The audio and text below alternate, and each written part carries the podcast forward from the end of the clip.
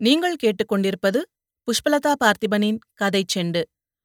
ஜெயகாந்தன் எழுதிய ஒரு மனிதன் ஒரு வீடு ஒரு உலகம் அத்தியாயம் இருபத்தி இரண்டு சாப்பாடு முடிந்து கனகசபை முதலியாரும் மணியக்காரரும் திண்ணையில் வந்து உட்கார்ந்து கொண்டார்கள். நாகம்மாள் வெற்றிலைத் தட்டை ஒரு சீப்பு வாழைப்பழத்துடன் கொண்டு வந்து இவர்கள் முன் வைத்தாள். மணியக்காரர் வெற்றிலை போட்டுக் கொண்டார். கனகசபை முதலியார் இரண்டு பழங்களை சாப்பிட்டார். இன்னும் நிறைய பழங்கள் இருந்தன. அவருக்கு சாப்பிட முடியவில்லை. மீதி பழங்களைப் பற்றி பேச ஆரம்பித்தார். நம்ம வீட்டு பின்னால இருக்கே அந்த மரத்து பழந்தானுங்களா இது? என்னதான் சொல்லுங்க பேயம்பழம் ருசியே தனி. நீங்க சாப்பிடுங்க என்று மணியக்காரரை உபசரித்தார். மணியக்காரர் தனக்கு வேண்டாம் என்று வார்த்தையால் மறுக்காமல் தட்டை தள்ளி வைத்தார். அப்போது தெருமுனையில் துரைக்கண்ணு வருவதை தர்மகத்தா பார்த்தார். அவனை கண்ட மாத்திரத்தில் முதலியாரின் கண்கள் மறுபுறம் திரும்பி தேவராஜனும் ஹென்ரியும் வருகிறார்களா? என்று பார்த்து அவர்கள் வராததால் மகிழ்ச்சியுற்று பிரகாசித்தன. மணியக்காரரே துரக்கண்ணு பிள்ளை வரான் நீங்களும் சொல்லுங்க என்று குரலைத் தாழ்த்தி ரகசியம் பேசினார் கனகசபை. துரைக்கண்ணு வந்து இவர்கள் உட்கார்ந்திருந்த திண்ணைக்கு எதிரே உள்ள சிறு திண்ணையில் மேல் துண்டால் தரையை தூசி தட்டிவிட்டு உட்கார்ந்து வியர்வையை துடைத்துக் கொண்டான்.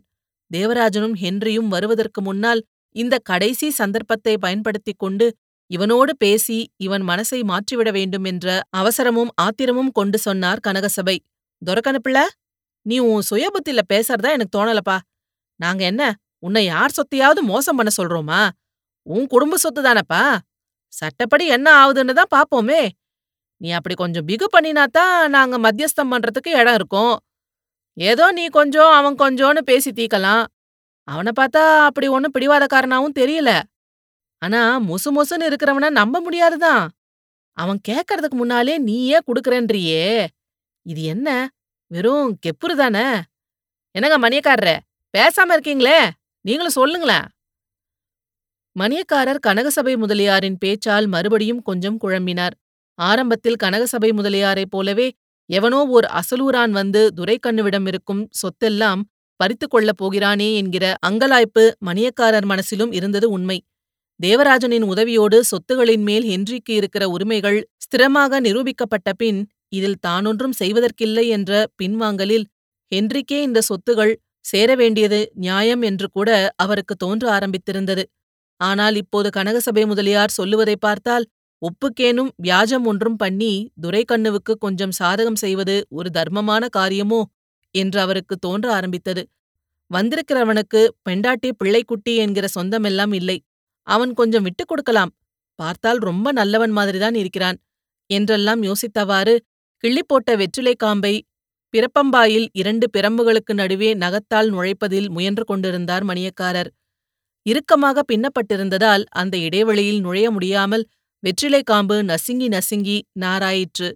அதை எடுத்து எரிந்துவிட்டு பாயில் ஒட்டிய வெற்றிலை சாற்றை விரலால் நன்கு துடைத்தார்.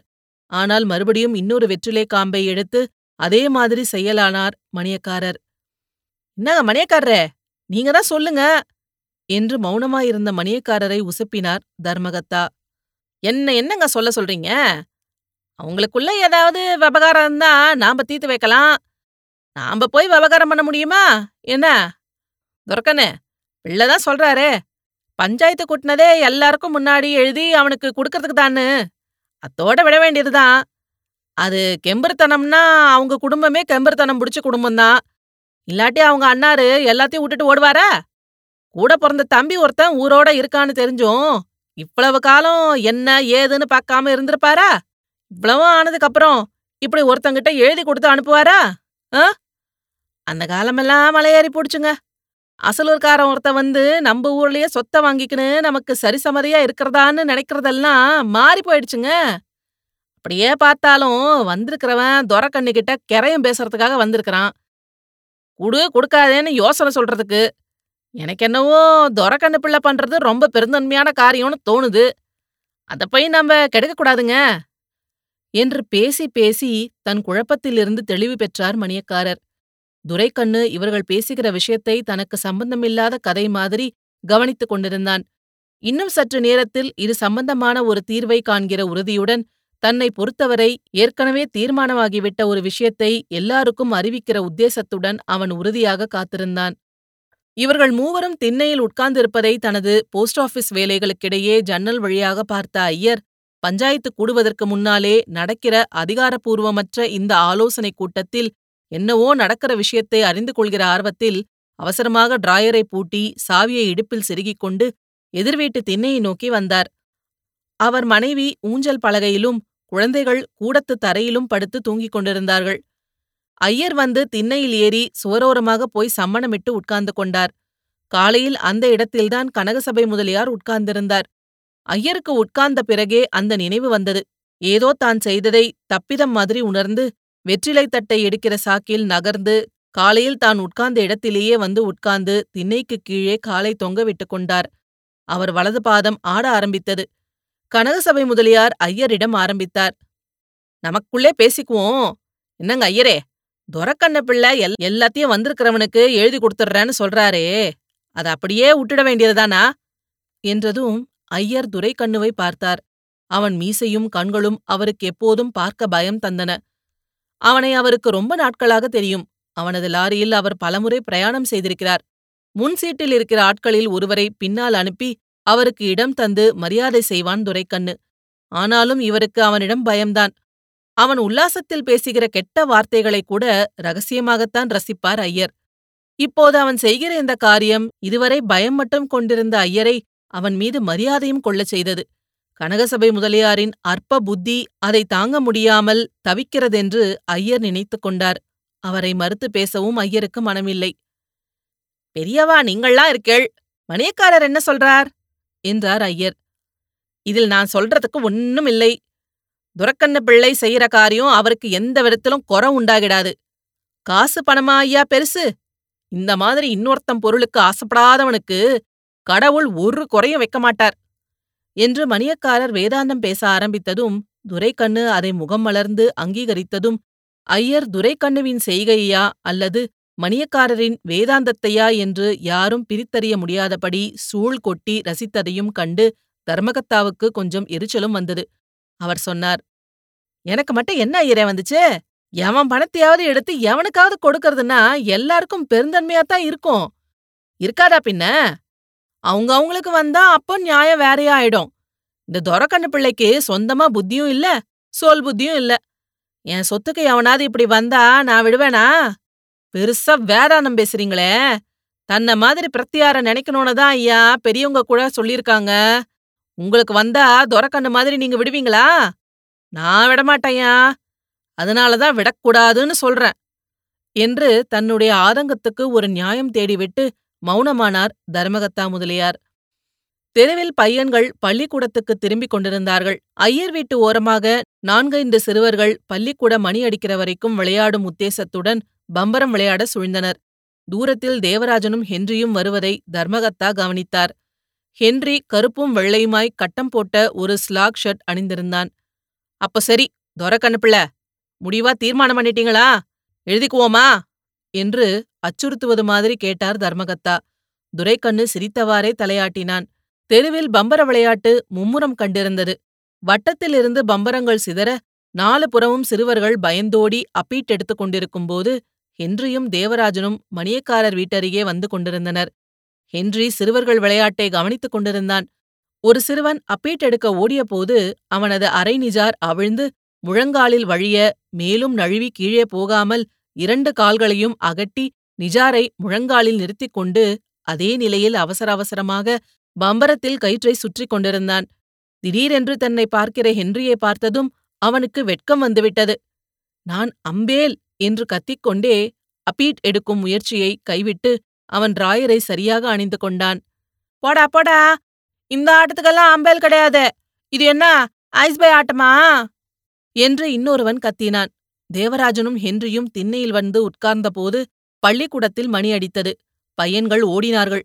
சற்று நேரம் கழித்து மண்ணாங்கட்டியும் பள்ளிக்கூடத்துக்கு ஓடினான். போகும்போது அவன் திண்ணையில் உட்கார்ந்திருக்கிறவர்களையும் ஹென்ரியையும் பார்த்தான். ஹென்றி அம்பேல் ஐஸ்பை என்ற வார்த்தைகளை மனசில் சொல்லிக் கொண்டு உட்கார்ந்திருந்தான். அறைக்குள்ளே நாகம்மாள் தட்டில் கொண்டு வந்து தந்த பத் பத்தியச் சோற்றை சாப்பிட்டுக் கொண்டிருந்தாள் கிளியம்பாள். ஹென்ரியின் காதுகள் குழந்தையின் சத்தத்தை கேட்க குறுகுறுத்துக் கொண்டிருந்தன. குழந்தை தூங்கிக் கொண்டிருந்தது. கிளியம்பாளுக்கு சாப்பாடு கொள்ளவில்லை. அதற்கு எத்தனையோ காரணங்கள்.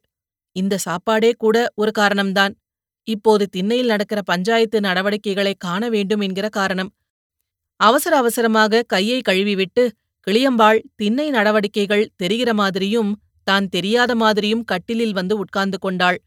நாகம்மாள் திண்ணைக்கு வந்து கிளியம்பாளுக்காக வெற்றிலை பாக்கு எடுத்துக்கொண்டு போனாள்.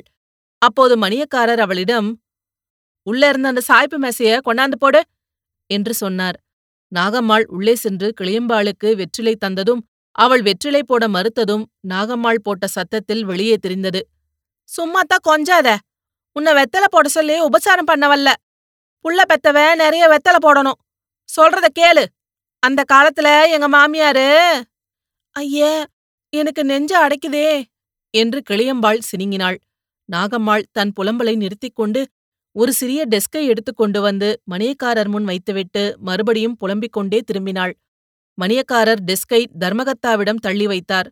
தர்மகத்தா தேவராஜனிடம் தள்ளி நீயே உன் கைப்பட எழுதுப்பா. என்று சொன்னார். இந்த விஷயத்தை இன்னும் ஆறப்போடக்கூடாது என்கிற தீர்மானம் தேவராஜன் அதை மறுக்காமல் ஏற்றுக்கொண்டதில் தெரிந்தது. தேவராஜன் எழுதுவதற்காக பையிலிருந்த காகிதங்களையும் பத்திரங்களையும் எடுத்து மேசை மேல் வைத்தான். மணியக்காரர் தேவராஜனிடம் சொன்னார் கொஞ்சம் பொறுப்பா? இன்னும் ஒரு மணி நேரம் போகட்டும். இப்போ ராகு காலம். ஓ இன்னைக்கு விசாழக்கிழமையா? என்று தர்மகத்தா யோசித்தார். அப்போது மிக நிதானமாக நடந்து வந்து தான் வந்த சுவடு தெரியாமல் மணியக்காரருக்கு பின்னாலே தூண் ஓரம் சாய்ந்து உட்கார்ந்தார் வேலுக்கிராமணி. துரைக்கண்ணு சொன்னான் பஞ்சாயத்து கூட்டுறதுக்கு தான் ராவுகாலம் பார்க்கணும். இப்ப பஞ்சாயத்து நடந்துகிட்டு தானே இருக்குது. அதனால அவர் எழுதிட்டோம் குத்தமில்ல. கையெழுத்து போடுறத ராகு காலம் கழிச்சு வச்சுக்கிறது.